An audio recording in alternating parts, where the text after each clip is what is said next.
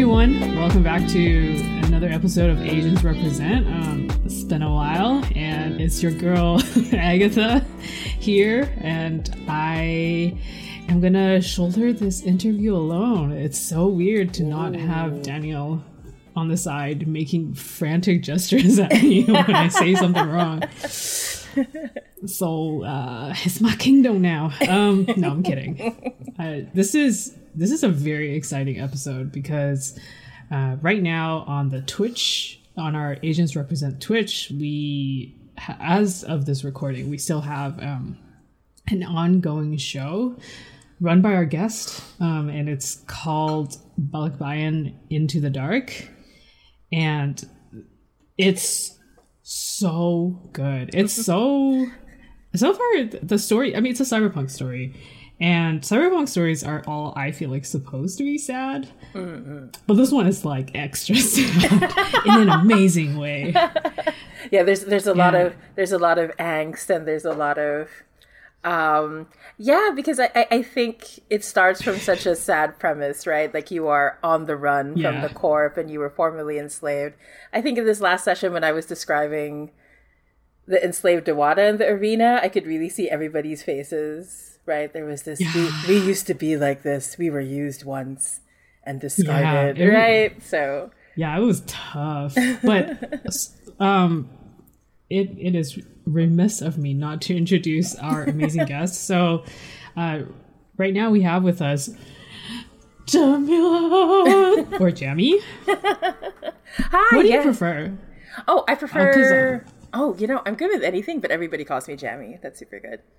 So so Jamie. Mm-hmm, I was thrown off because of your Zoom display name. I was like, oh, let me Oh. read it. You know what? Let me let me change that. I totally forgot. Just so that I I also mean, like it's to, fine. yeah, but I also put like um my pronouns just in case, just so that it's easier. But yeah, Oh, true, true, true. Yeah. So we have Jamie here, and Jamie is the creator of the game Balikbayan. And I was so excited to ask Jamie to do this show for us mm-hmm. because I've been wanting to play this game since forever. And I, I didn't want to run run it. and I heard that Jamie's a really good GM, so this all works out.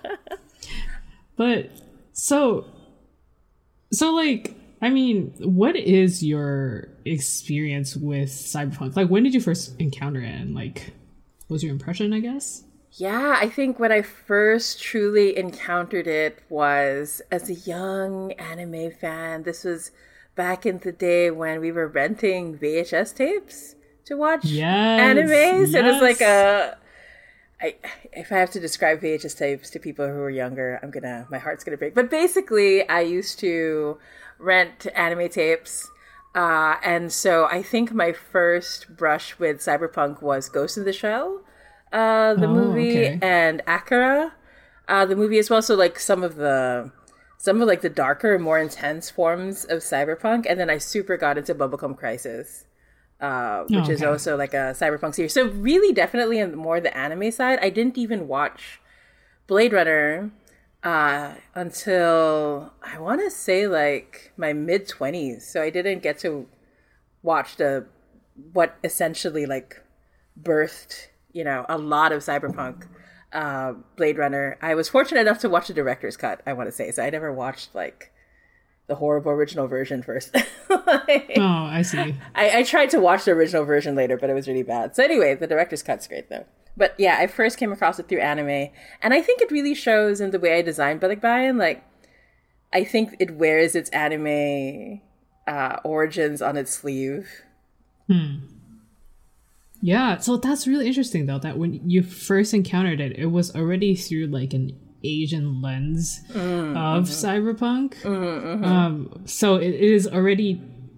It's, I feel like every time I think about like anime cyberpunk, I'm always like, this, it's so fascinating because it's like what the West thinks of the East in terms of their fears about Japan, and then also like borrowing the aesthetic of Hong Kong, and but then this is the this is Japan's interpretation, not, not Japan as a whole, but like a Japanese mm-hmm. interpretation of that. Mm-hmm. Um, also with like a strange fascination with Hong Kong. yeah. aesthetics. Yeah, yeah, yeah, for real, for real. Like, um, it's just so interesting to me how cyberpunk has a lot of fear of the Orient, right? Like a lot of Orientalism. And yet I personally feel like, um, anime has done so much for the genre and has really pushed it forward in lots of different hmm. ways. Like there's so many. Uh, I think with Ghost in the Shell alone, like there's the movies and then there's the series, the standalone complex, and standalone second gig, and it's really interesting stuff. I mean, it's not, you know, there's still some weird bits about it um, that you know, uh, like there's a, there's a way that it's it it doesn't have enough of the punk for me in Ghost in the Shell mm. because it doesn't try to buck the system and it doesn't try to like you know, create a right. new system, but it still explores a lot of these ideas in a really, really good way that I feel. Like, for example, the fact that a lot of these anime characters uh, are robotic or they have a lot of parts that are robotic, but they're not considered less human is really mm. interesting to me because this is such a core concept of the original cyberpunk. And I wonder if it's because, like, you know, Asian cultures, we don't attach too much to the physical body right? Like a lot of our original religions and a lot of our cultures sort of see there's no real difference between the human body and a tree, for example, or whatever else. Uh, so compared to the Western ideal of, oh, if we do anything to the body, then we're no longer human, that isn't like, uh, that is something that's discussed in anime, but the answer is not we're less human, right? So there are a lot right. of characters that, that hardly have any of their original uh, biological components left, but they're still, we don't question it. Um, and I think it reflects in Balikbayan because a lot of the playbooks and a lot of the characters don't assume that you have to have a physical body in order to be like a real person, in order to be someone capable of love or who wants change, right? You don't have to attach that to having a physical body. Yeah. Yeah, I let's let's talk about Balikbayan because I I was so I remember just being first of all, I really like the the picture that's on your itch.io page of for Balikbayan. That was the main reason why I wanted to check it out. so that was great. But I it is so cool that all of the playbooks or like all of the types of characters that you can play are elemental. So can you kind of just explain like the the setting or the core premise for Balikbayan? Yeah, yeah, absolutely. So the core premise is that, uh, like you said, the playbooks, you are elementals. So you play as beings who were once like pure magic, like uh, from the Philippines. Uh, though when I think about it, I don't even use the word Philippines, right? Like it's just sort of there's an assumption. Um, right. Like yeah. The all, all of the the names of the playbooks I, am assuming are mm-hmm, Tagalog, mm-hmm, right? Mm-hmm. And also the name is that. But I love that it's not drawing attention to it in a way that is very centered mm-hmm, mm-hmm. in the culture. I don't know if that makes sense. Yeah, but. yeah, yeah. And to me, I feel like it's true because I feel like you can find the Philippines anywhere. You can find a Filipino anywhere because our mm. diaspora, right? There's there's so many of us, and we bring our culture with us, and that's why I didn't. When I wrote the game, I didn't say it has to take place in the Philippines or it has to take place in Manila, right? right. Um, was where I was coming from, but uh, but going back to the premise, uh, basically mm-hmm. you play as elementals, beings of pure magic that were connected to the land. Uh, you were connected to the original folklores and myths and legends. Uh, but over the centuries, over the generations, uh, what happened was the elementals were enslaved by the corp. Uh, and now part of their part of their I'm sorry part of their magic has now been replaced by machinery. But I want it to be very clear, like it's not like their magic is becoming less because of it. It's more like the machine and the magic have this symbiotic relationship where they're feeding off of each other. But right. the elementals are still because of the way the corp has used them, they're losing access to their magic or the magic is changing and they're fading away. They've lost their immortality. And so you play as elementals who have escaped from the corp and you've made your way back home to the city where you came from.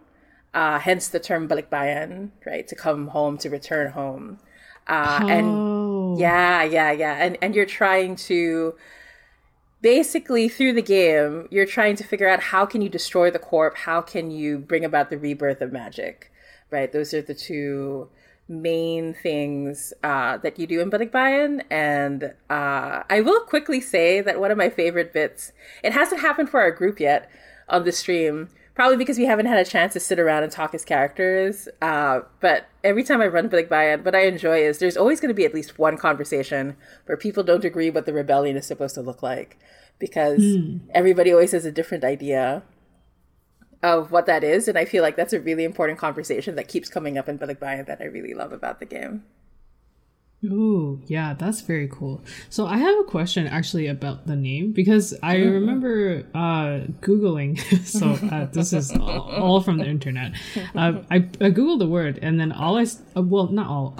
A lot of what I saw were people talking about like bu- buying boxes, and it was very much like a term that uh, the Filipino diaspora associate with like um their relationship with the people still in the Philippines, like their family and friends and stuff like that. So did you have any like do you have any thoughts that like went into this layer? I guess. Yeah, for yeah, absolutely. Like, I originally was worried about naming the game Balikbayan because, um, you know, there is the fact that if you name your game something with not an English word, it'll be harder to to reach people. But Balikbayan is such a strong word that carries such a strong connotation for us. So it's really associated with like the Balikbayan box, like you say. This is like people who live in. Hmm, I think it's not it's not fair if I just say it's people who live so the thing about the Philippines is that because of colonialism and because of like centuries of the country being used, you know, this this mirrors a lot in what's in the game. Uh, Right. basically, it's very hard for us to sustain ourselves. Uh, we our infrastructure is so weak, and we're still reeling, and we're still dealing with a lot of the issues that were introduced centuries ago. That's ingrained in our culture, and so a lot of people, uh, especially like you know a few decades before, were forced to leave the country and have to work abroad for their family back home, right? And that still happens to this day. I want to stress that this is still Yeah. very much a truth right now. But uh, with other things like the call center industry, it sort of evened it out a little bit, which is still, uh, you know, as much as the call center industry has helped, it's also part of the emblematic problem. But anyway, so, uh, Right. but basically, what happens is so the Balikbayan box is associated with with love and connection because these are people who were forced to leave and they can't be with their families. Like a lot of time they don't see their families for like years and years, right? There's some people where uh, they don't come home because of like the visa situation or because of other legal stuff. They can't come home for like 5, 10, 20 years, right? And so what they do is they send back these boxes, right? They send in everything. So usually it's food because Filipinos' love language is almost always food. So it's like Right. uh, they they put these boxes together. Sometimes it's just like entire boxes of like toothpaste or whatever. Like it's just whatever they think that people need back home. They put it together and they send it back. Um, so that's one association. But an- another is every time someone visits, right, the Philippines, and these are people who have had to uproot their lives and now they live in another country mostly. But you know, they still visit when they can. We call them balikbayan, right? So Ah. yeah, yeah. They're like, um, so this has been something that I have been called a lot because, um, uh, due to varying factors, but also mainly my privilege, I talk in English. Like, uh, it's it's my first language, so I'm more comfortable talking in English Right. actually. And uh, to to the Filipino ear, like I sound like an American, which is not true, but but like I don't sound like a, a Filipino. So people often ask me if I'm balikbayan. They're like, "Oh, are you visiting? How long are you here for? Like, are you originally from from the states?" And I and I have to keep saying, "No, I've lived here like most of my life. like I've lived here since I was a teenager, since I was since I was ten years old. Actually, not even a teenager. So." Um, but yeah, so there's a lot that's like wrapped up in the term balikbayan, uh, and I think a lot of my own understanding of the culture and me being biracial and me being a third culture kid and me still seeing myself as Filipino, I still identify with being Filipino. I still see myself as Filipino, even if a lot of people here will not do the same for me, right? They will they will look at me and they won't see me right. as a Filipino, right? Wow. So a lot of that is in the game. A lot of that's wrapped up in just the term but like balikbayan, right? So yeah. Yeah, oh, I love that. Um also because um as like a I guess I'm second generation um uh Taiwanese Canadian, there's a lot of that whole thing about being having that sort of that privilege and then the weight of expectation as well mm-hmm, is mm-hmm. so then that then associated with the game along with all of the um, the post-colonial themes is is so it speaks to me at such a deeper level uh, because of that yeah, so, like, and I and I feel that in our stream, like when I bring up certain themes or when we were doing um, some of the setting building together, I really felt like so many people got it right because of that background of being Asian and understanding how colonialism has affected so many of our cultures. Um, it was my first time running Balikbayan outside of the Philippines, right? I've run Balikbayan for, for local groups here, but it was my first time running Balikbayan for an all Asian group um, outside of the Philippines, and it felt super good. It felt really. It's. I just really love this cast. It's really amazing. yeah, it's this is a great game, and everyone brings a lot of different elements that I'm enjoying a lot. Mm-hmm, mm-hmm. So, so then, like, what inspired you to? What what first gave you that idea, and then also propelled you to really make this amazing game?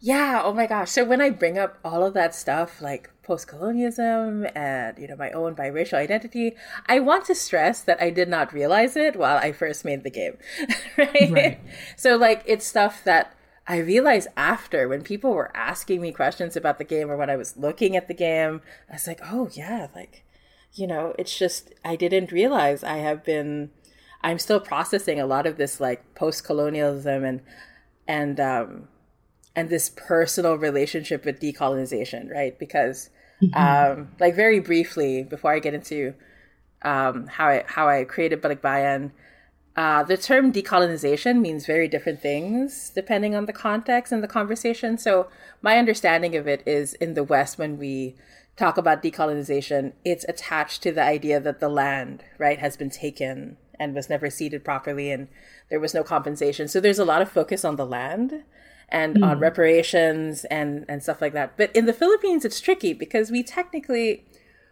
we do have access to our land, right? And so mm-hmm. the decolonization conversation is not about that, but but instead it's a much more personal thing, right? Like the personal trauma and the prejudices that we have inherited, right? So mm-hmm.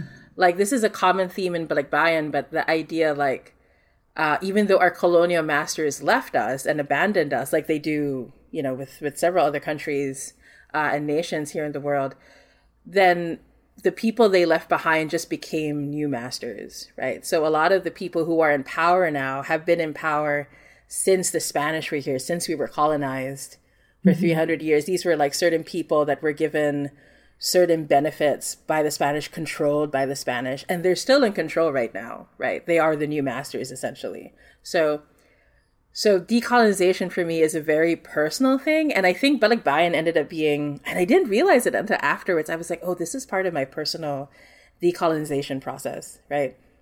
And mm-hmm. I think mm-hmm. this looks different for a lot of people. Like for some people, it's about trying to explore a pre-colonial Philippines, like what that looked like before the Spanish came. Right um, right. But for me, I'm more interested in a post-colonial discussion, which is what I think cyberpunk is, right? Like a post, like like 25 minutes into the future, as they like to say. Yeah. Um, and I wanted to combine that with this post-colonial idea. And I want to say, like I said, I want to combine, but it was all very like subconscious. Like I wasn't really consciously thinking yeah. of it. So when I first made Balikbayan, it was in preparation for a local convention we we have here called Session Zero. We were going to present our games, and I don't know. I just had this feeling like I want to make a new game. Like I really want to. Uh, it was like two weeks until we were going to present, and I thought, you know, I can make the game in two weeks. Such hubris! Such hubris! so I made the game in two weeks and I used the Belonging Outside Belonging system because it's one of my favorite systems. Previously, I had designed uh, one game called Our Haunt, which is about you being ghosts in a haunted house, hanging out together, being a found family, basically. Um, oh, that's so cute. yeah. and like, I wanted to uh, do it again for Balikbayan and um, and you know, I, it's so hard. Like, I think in those two weeks, it just came together so quickly because I was like, yeah, I love cyberpunk, and yeah, I love the supernatural, and yeah, I love magic, and I want to bring all those things together. And like I've always loved Shadowrun. Like some of my most fond memories in the TTRPG community is me playing uh, my troll archer summoner, uh, who also happened to be a dominatrix who worked like that's so Shadowrun. yeah, it's so Shadowrun. it's who worked at Purgatory, you know, the bar. It was very cool, very Shadowrun. But like the thing I didn't like was because I was playing a summoner character, uh, I couldn't access a lot of the machine or augmentation or cybernetic aspects because the game would be right. like, well, if you do that, it's going to make you less effective as a magic user who summons spirits. And I'm right. like, why, why do, why are you like blocking me off from this? Right? You, you, yeah. you've introduced a world to me, and I know there are certain classes. Uh, and certain ways you can combine the two in Shadowrun, but it's very difficult. Like for the most part, they keep you know these two things separate. Um, mm-hmm. And I wanted to create a game where there is no separation between right. what is machine and what is magic because I I don't see why we have to uh, separate those two ideas. I don't know why we have to exist in a binary uh, between yeah. magic and not magic, right? Between machine and not machine. So, um, so I really did. I I wanted to design that in such a way to reflect it um, in in the game uh, of Balikbayan. And then when I was done with that first version, I was like, oh, this is this is a pretty. I mean, this is a pretty cool game. I mean, you know, I want to say Balikbayan is still a work in progress, and I'm still working on it. Uh, oh, like uh, more than a year later. I think it's been like a year and a half since I first uh, put it out, but uh, but basically, it does carry. It's like my my very intense love letter to both cyberpunk and what I love about Filipino folklore. I think I think that's what Balikbayan right. is. Yeah. So all of the um, playbooks are elementals, like you said, but it's not like the Western idea when you think of elementals you think of elements mm-hmm, uh, like mm-hmm. fire water it's not that right so mm-hmm, mm-hmm. what what are they ins- like inspired by yeah that's really interesting because we call them elementals here uh the mm-hmm. duende mm. and the so all our all our beings of folklore like the duende the aswang some of us like use the term elemental um i'm trying to remember where it came from like i'm trying to remember who first told me but it's something that i've just always known but i want to stress like not every filipino does that right? Like but but right. but my family and the ones i know they like um call them elementals. And i think it's connected to the idea that these beings of folklore they are inherently connected to the earth. They are an extension of the earth. And i think it also reflects a lot of the pre-colonial notions we had where we were all connected to bathala you know this being we are all bathala mm-hmm. we are all energy we are all god at the same time um, and and so that's probably a part of where elemental came from but I also like this is uh I like to joke that Balikbayan is actually a sequel because I have other games where I have used the Aswang, the Duende, and mm. other things. So like I have a another game that's where you're a tarot reader, or one of you plays as a tarot reader, and someone else plays as an elemental that's seeking out advice about love and, like, and so and then i associated like different love uh you know uh concerns issues with certain so the duende is someone who is like usually in a long-term relationship and they're in a bit of a rut or something because you know they're so grounded. And then uh and different and the tikbalang is someone who runs away from love and has to learn how to how to trust love and stuff. Anyway so i i, I just um, that game is actually uh, available on my site too. But but basically i've always been interested in in beings of folklore. I've always loved the stories. I've always loved learning about them um, it's just some of my favorite stuff. I have several books on the subject that i just really love. And it's always just been really fascinating to me because um so I grew up in Singapore and like our horror stories in Singapore okay, I want to say that. I don't, you know, to Singaporeans read, listening to this right now, I haven't been to Singapore in a long time, but when I was young growing up, the ghost stories were really boring. like they were just like really not super scary. Um, and then when I moved here, I was like, wow, this stuff is so good, right? like the aswang and the manananggal and uh, they're just really the interesting. Manananggal is metal AF. yeah, right. So, so people who are listening who don't know about the Manananggal, they're basically like they split in half uh, at the waist, and then they have these huge bat wings, uh, and it's just really, really cool. It's really good stuff. And then um, another reason I wanted to put elementals in Balikbayan is because I went to this. Oh, sorry, one second yeah uh, i went to this uh, um, talk like uh, I, don't know i'm like blanking out on the word it was kind of like a small seminar uh, that bj resho uh, who is also part of the local ttrpg scene uh, he put together a talk about the origins of a lot of these folklores and, and, and our monster stories and our horror stories and how a lot of them were used to control people, right? So a lot of the fears that they reflect. So for example, the Manananggal, because traditionally the idea is the Manananggal preys on pregnant women, right? And mm-hmm. because they want they have these long tongues that like attack and like slurp up the fetus basically. Uh, right. Truly horrifying stuff. Uh, truly that is terrifying. yeah, true. And but the main reason it was written that way was so that it would control women, right? So they would have to stay home, and someone mm-hmm. would always have to watch them to make sure that they were safe.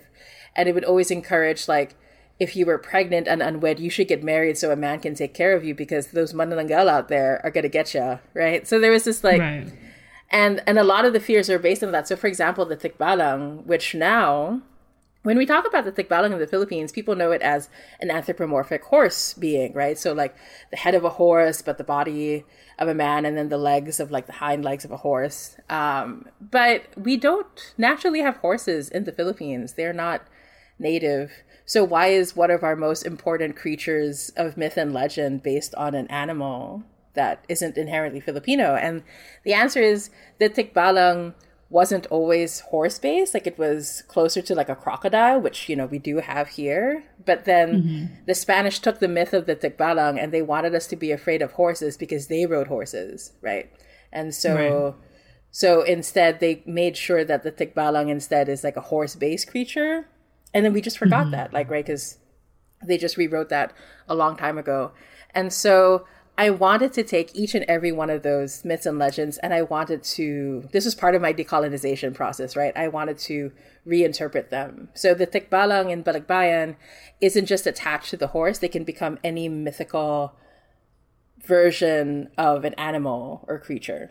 Right. And then right. the Dewata, because usually, like, our Dewatas, if you look up what a Dewata is there like conflicting reports? Like they're like oh they're like cute little fairies more like the western world. And then another report it's like they were once the gods that we worshipped right? Like it's this mm-hmm. it there's a lot of inconsistencies which is going to happen. The philippines is like thousands of islands lots of cultures lots of different backgrounds right? And so reinterpretations right. of our folklore. But I, I think it also shows that level of control right? Where the spanish came in and said yeah we can't have you worshiping other gods so they're fairies now right? So like uh, so I gave the Dewata back that power. Like I wanted to them be to be the strongest, rawest form of power, right? Uh, and then for uh, a lot of the other playbooks, I just wanted to reinterpret them in some way. Like I talked about this on the stream a little bit, but the saint, um, and I went back and forth on this, right? But I feel like it's really hard to deny the impact of religion on the Philippine culture and mm-hmm. how it's such an integral part uh, of the conversation and of our of ourselves and how we identify. Even though I myself am agnostic, um, and so I wanted the saints, which is normally associated because we have so many good stories about the saints. If you read like there's some really badass stuff about like this this woman saint who like walked through the ocean carrying a sword it was just really good stuff really cool stories right. and i was like i had right. to put a saint in here somehow um, but instead of like the saint being connected to one God, the Catholic God. Instead, the saints in Balikbayan is connected to the little gods or all these other gods, basically. Um, and I wanted to give it a more, I wanted to reflect um, how Filipinos originally, before the Spanish came, uh, worship ancestors and all these different gods and nature. And I wanted that to reflect there, but I wanted to give the players the opportunity to define what are the little gods like what are these right. fragments of divinity and I, I every time we play i really love it when we get to see the different versions of the little god like in our stream for example this is the first time and i played Balikbayan like dozens of times uh, with dozens of groups and this is the first time someone has made the little gods like human shaped right like actually mm. Like when when jean did it for for his character xander usually when when it's a little god they they come in different shapes and sizes and they're usually pretty small. So i was really interested. Right. i was like how how xander was having like this real on conversation like like the little god was a person. I thought that was so interesting. That was super cool yeah. Yeah so do you feel like i okay so one of the things that I was so into about Balikbayan is the fact that it is so cyberpunk and also so Asian. Um, so do you and like all of the all of what you said, and I love that it's the intentions didn't come before the design because yeah. Like that is usually how design right. and or writing mm-hmm, is. Mm-hmm. It's influenced by parts of yourself that you're still working through. Exactly, hundred percent. That just kind of bleeds into whatever you create. Mm-hmm. But it, it, do you feel like this is a good like this is a direction that cyberpunk can head in because like we're still recording this in the wake of uh, cyberpunk 2077 uh-huh. um, which uh, has a lot of controversies that are more on the technical side that we're not going to deal with but it's still like like cyberpunk in terms of i guess the western imagination is still kind of stagnated yeah that um kind of fear and like now it's like the new fear is kind of of of China as the new superpower as like which you know I understand. Like there's when you feel like economic and or like uh, political threat to your status quo that's that's terrifying. And so in a way it's still relevant but I that is kind of problematic. So but this other application of cyberpunk this very the way that you did the punk is uh is that anti-colonial aspect of it is I've never thought about it, but it fits really well. So do you feel like that is kind of like a good direction for cyberpunk to head in or Yeah, yeah. Actually like what's surprising to me is um because when I started getting into more western cyberpunk, I was like, why is it still stuck here? Like why is Blade Runner was really good. Um, mm. But also, it's from 1982, right? It's like, it was a long time ago. Uh, and in fact, I think the newer Blade Runner, even though it wasn't as well received, I thought it was trying to do something really interesting with the genre. Like it was, it was more personal. I felt like, like it was trying to upend itself, and then by being really upfront that the character was wasn't human i thought was really interesting but i could still see like they were still working within the limitations of like what came before right? Um and so i definitely feel like it makes more sense to me because cyberpunk used to be a warning right? Like that was right. very much what it was. As a genre it was a warning. This is what's coming. We have to be careful. We have to remember to stay connected. We have to not fall for the for the temptations of the corporations and materialism and capitalism. But whoops, we're here already. Uh, you know, what are we going to do? And so I feel like it's really hollow if current cyberpunk still tries to work within those themes because we're already in the middle of that cyberpunk reality. Right. Right. Yeah. Like, like when you watch Akira and when you watch, um, other aspects like altered carbon it feels like doesn't this feel kind of like now? Like a lot of what we're watching doesn't this feel very close uh, to what's happening right now? So i right. feel like having cyberpunk as a genre instead become a way of like okay so we are in this dystopic kind of future already. It's already happening now even if a lot of the aesthetic trappings you know aren't fully there yet. Um, so what are we going to do about it right? I think cyberpunk as a genre can be more powerful if it can be a way for us to find hope, for us to learn how to build community, for us to learn how to move forward like together i think is where cyberpunk can be really powerful and i see aspects of that in asian cyberpunk for sure right more so mm-hmm. than uh, western cyberpunk like i feel there is this inherent because for better or for worse right a lot of the a lot of asian stories about are about like working together as a group right? Right. And like setting aside your individual selfishness and desire and and becoming stronger together as a group, which is, you know, both it has both its pros and cons, right? For sure. Right. Um right. but but I think that's that's a really good way to move forward with cyberpunk and really just having more voices in cyberpunk that are not necessarily just from the western culture, right? Uh, that are not necessarily like like I, I've been watching a few cyberpunk documentaries recently, and when they show the faces of the people who created cyberpunk, they're all white dudes, right? So like right. it's just this it's just a sea of white dudes, and I feel that shows, right? So I think yeah. the more interesting cyberpunk are from people who come from different backgrounds, who have different ways of interpreting the genre for sure, and I think that's a way more exciting route to take. And I just feel like in general, as a creator, I feel like I and this is very personal, but I feel like there is no use to anything I create if it does not bear hope in it. Right? I want whatever I create to be something that can help people recognize hope, work towards hope, cultivate hope, right? And and so that's what I always want to do. So that's why in Balikbayan, even though the circumstances are so dire, I wanted to create powers that would make the players feel really powerful make them make them really connect to the idea that now that you are unshackled from the corp right even if you are on the run uh, even if this creating rebellion is difficult you are still powerful beings that can become even more powerful so uh, that was definitely one of my one of my guiding principles in making the game. One of the few things I was conscious about was like, oh, I want them to have fun being powerful, powerful people. So yeah.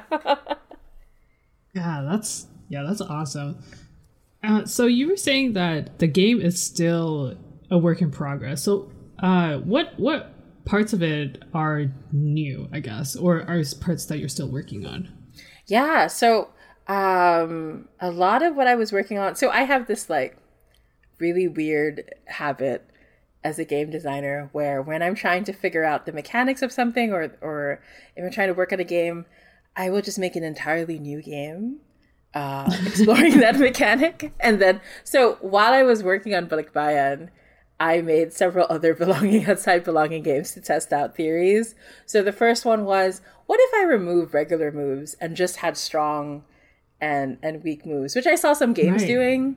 But yeah, like, yeah. and the reason why I decided to make an entirely new game was like, I know I know I'm so attached to Balikbayan, and I know it'd be hard to like remove stuff. So I was like, you know, I'm just going to make an entirely new game. So I made Oathbreakers, which is uh, inspired by World of Darkness, Mage Ascension, Vertigo 90s comics. But basically, I really made it just so that I could experiment with the idea of having no regular moves.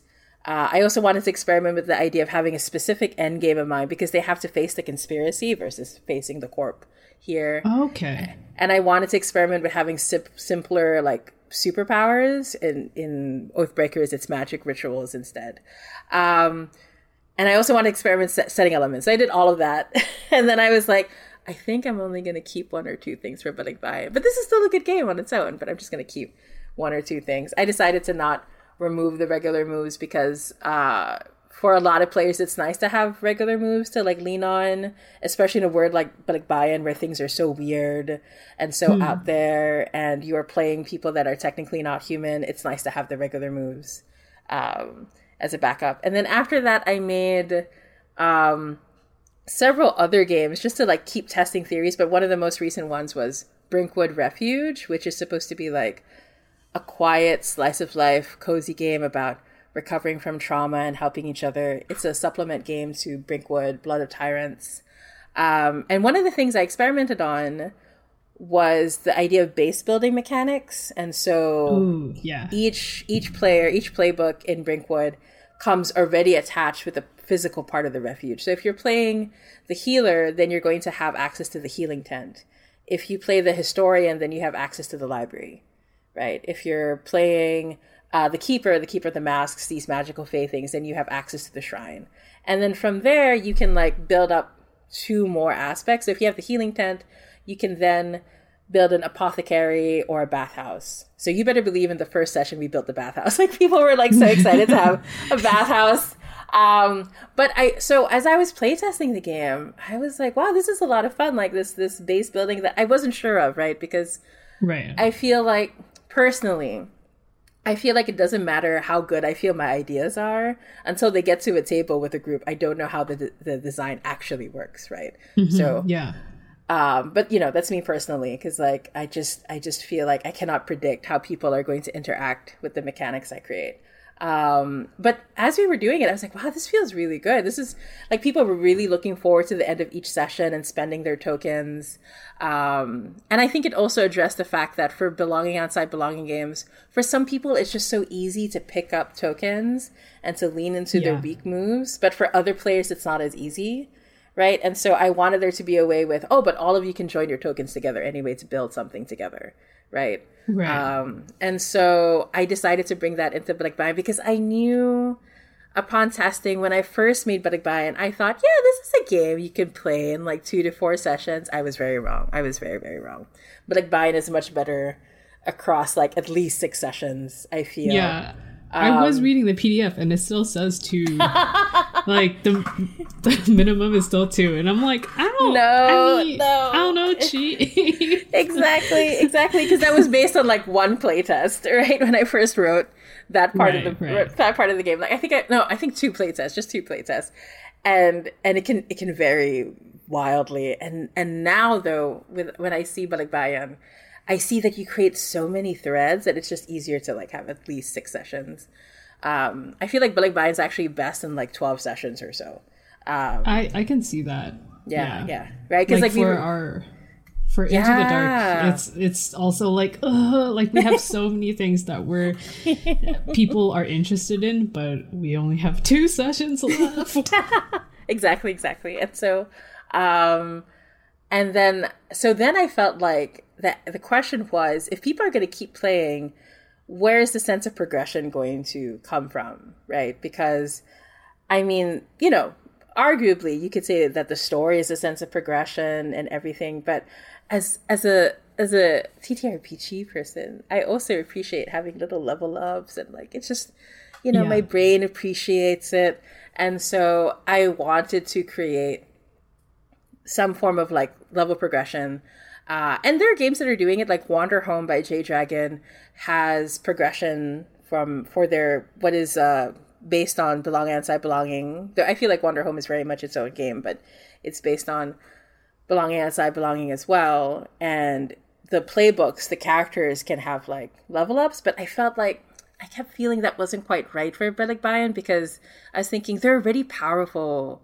beings. Right, Right. they're very they're incredibly powerful i feel like it doesn't make sense to just put on more stuff uh but then when i saw brinkwood refuge and how good it felt to like uh, whenever you built up a part of your location playbook, you also had access to new moves, new ways of getting tokens that weren't necessarily um, because Refuge is such a cozy game that the moves aren't necessarily like difficult to do. Like you can earn tokens from like uh, from sitting down and having tea with everybody, or you can earn tokens from uh, attending to the sick in the healing tent, right? So stuff like Right. that. And so, um, and I thought it made sense for Balikbayan. Like as I was doing it, I was like, oh, that kind of makes sense that the progression is in the city, right? Because uh, balikbayan nga kayo. Sorry, I switched to Tagalog. Uh, you are balikbayan, right? You are coming home. right. And so uh, it makes sense that you grow your connection to the city and you grow your connection Yeah. to the home. Uh, so, so far it's been really good. You're the first group that I've tested this out on, right? so I'll be testing this out in more groups. But so far I like it because it uh it feels like there's a very strong idea of where the game can go. Because Yes. originally when I designed Balikbayan, and someone just told me this recently, they were like, Jammi, Balikbayan feels like an eight lane superhighway, right? There are so many directions the Right. game can go in. But then now with this like city building thing, it's a bit easier. Like it's easier to decide as a group, oh, I want to head to the lab and find out more secrets, or I want to head to the sensorium and deal with the hedonistic themes of cyberpunk, or I want to go to the market and do that stuff. And then hmm. I wanted to make it more clear about how you can rebuild magic because before that it was all narrative like what you do to build magic and i realized a lot of Yeah. groups had a hard time understanding what that would look like so instead now with this version it's like well you you bring about the rebirth of magic by unlocking the heart of the city and unlocking the forest unlocking the spirit realm unlocking sulad you know uh, access to the afterlife and then from there so it's still very much a work in progress but so far it's felt really fun uh, in our game. I really enjoyed how like it was exactly when everybody got excited to unlock the sensorium, right? And Yeah. unlock the moves. I, I- was like, okay, this is working. Like, I love this aspect. I love I love base build like the base building mechanic. I love spending my resources to buy things. so I am so happy that you decided to playtest uh, with our group for that.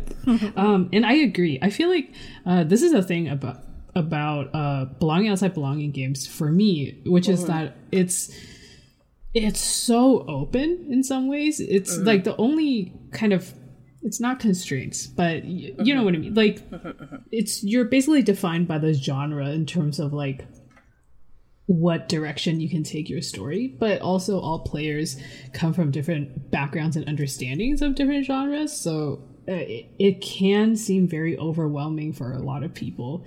Um, so I I really like this adding this part to um Balikbayan because you're right. It it did give us a sense of direction. First of all it gave us a very strong sense of place in terms of like what kind of a cyberpunk story this is aside from our um our playbooks which are also evocative. Um but belonging outside belonging games are already very good at that. Um but like to give us a sense of place is so great um especially because that is such a big part of this game and it's such a big part of cyberpunk is the city Yeah. is uh Its is a character, character. yeah Exactly, exactly. so i i really like it um and i feel like it also motivates me even more to get as many tokens as possible Exactly. Yeah, yeah, yeah. And that that was another big reason I did it because I was like, I hope this helps push people towards gaining more tokens because they're like, I want to be able to spend these tokens by the end of the session, right? So, yeah um, and I feel like that's been been happening in the other games because like Brinkwood Refuge, I've run that like, uh, I think close to a dozen times. I have to double check the math, but something along that number. And the base building felt super super strong. So i really wanted to bring that into Balikbayan. And then i i attached it to like npcs also right? Because i felt like um it's very easy for me as a gm personally to come up with with npcs maybe not names okay names are difficult but i'm sure every gm can relate but personally i i can come up with npcs fairly easily but i realize like not every GM can do that. And for me, a city feels more real if there are more NPCs who represent aspects of the city. So I wanted to build that in also, right? So every time you pick a new move in the base building part of Balikbayan, you also get access to like a new NPC or a new group or a new secret, just just something along those lines. Um, Yeah. I wanted to do.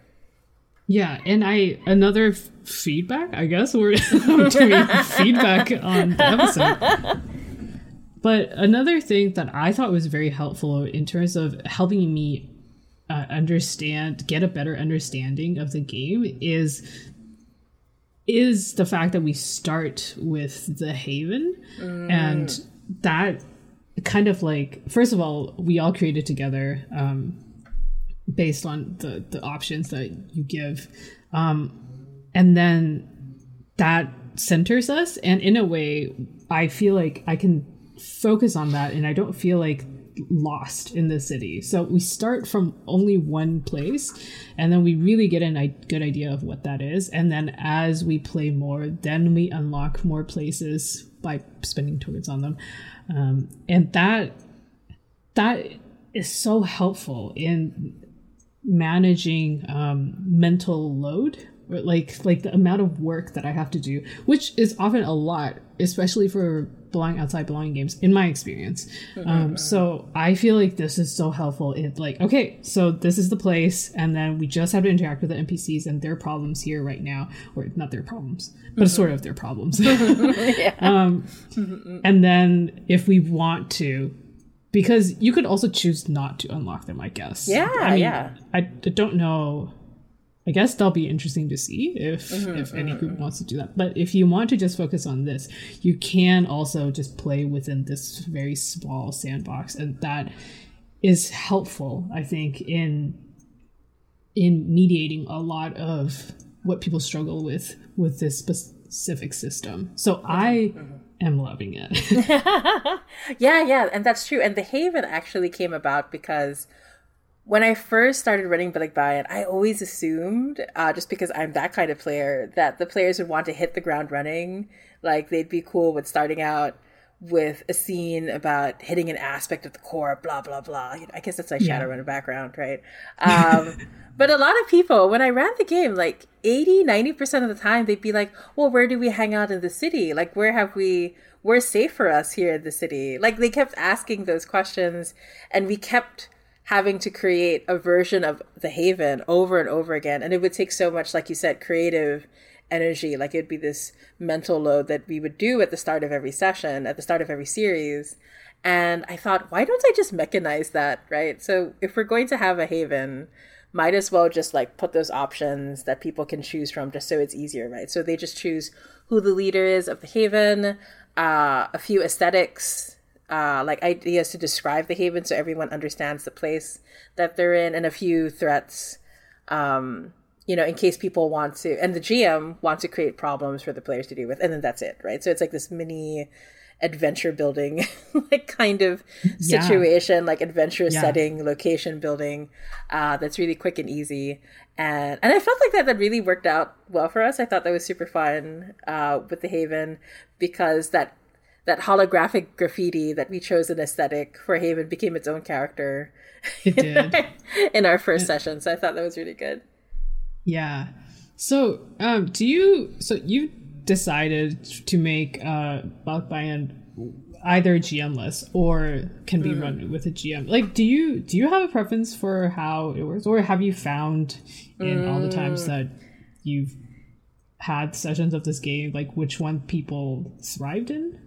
Yeah, yeah. So for me personally, uh, this is very much a personal thing. I just I just like having a GM um, because I found in a game where people weren't used to being the GM, like so if I offered Balikbayan to someone who's never played an RPG before, they understood the GM-less part better. They understood the concept better of like, oh, I, I put down my character and I pick up a setting element, or, you know, I become mm. the storyteller for a while.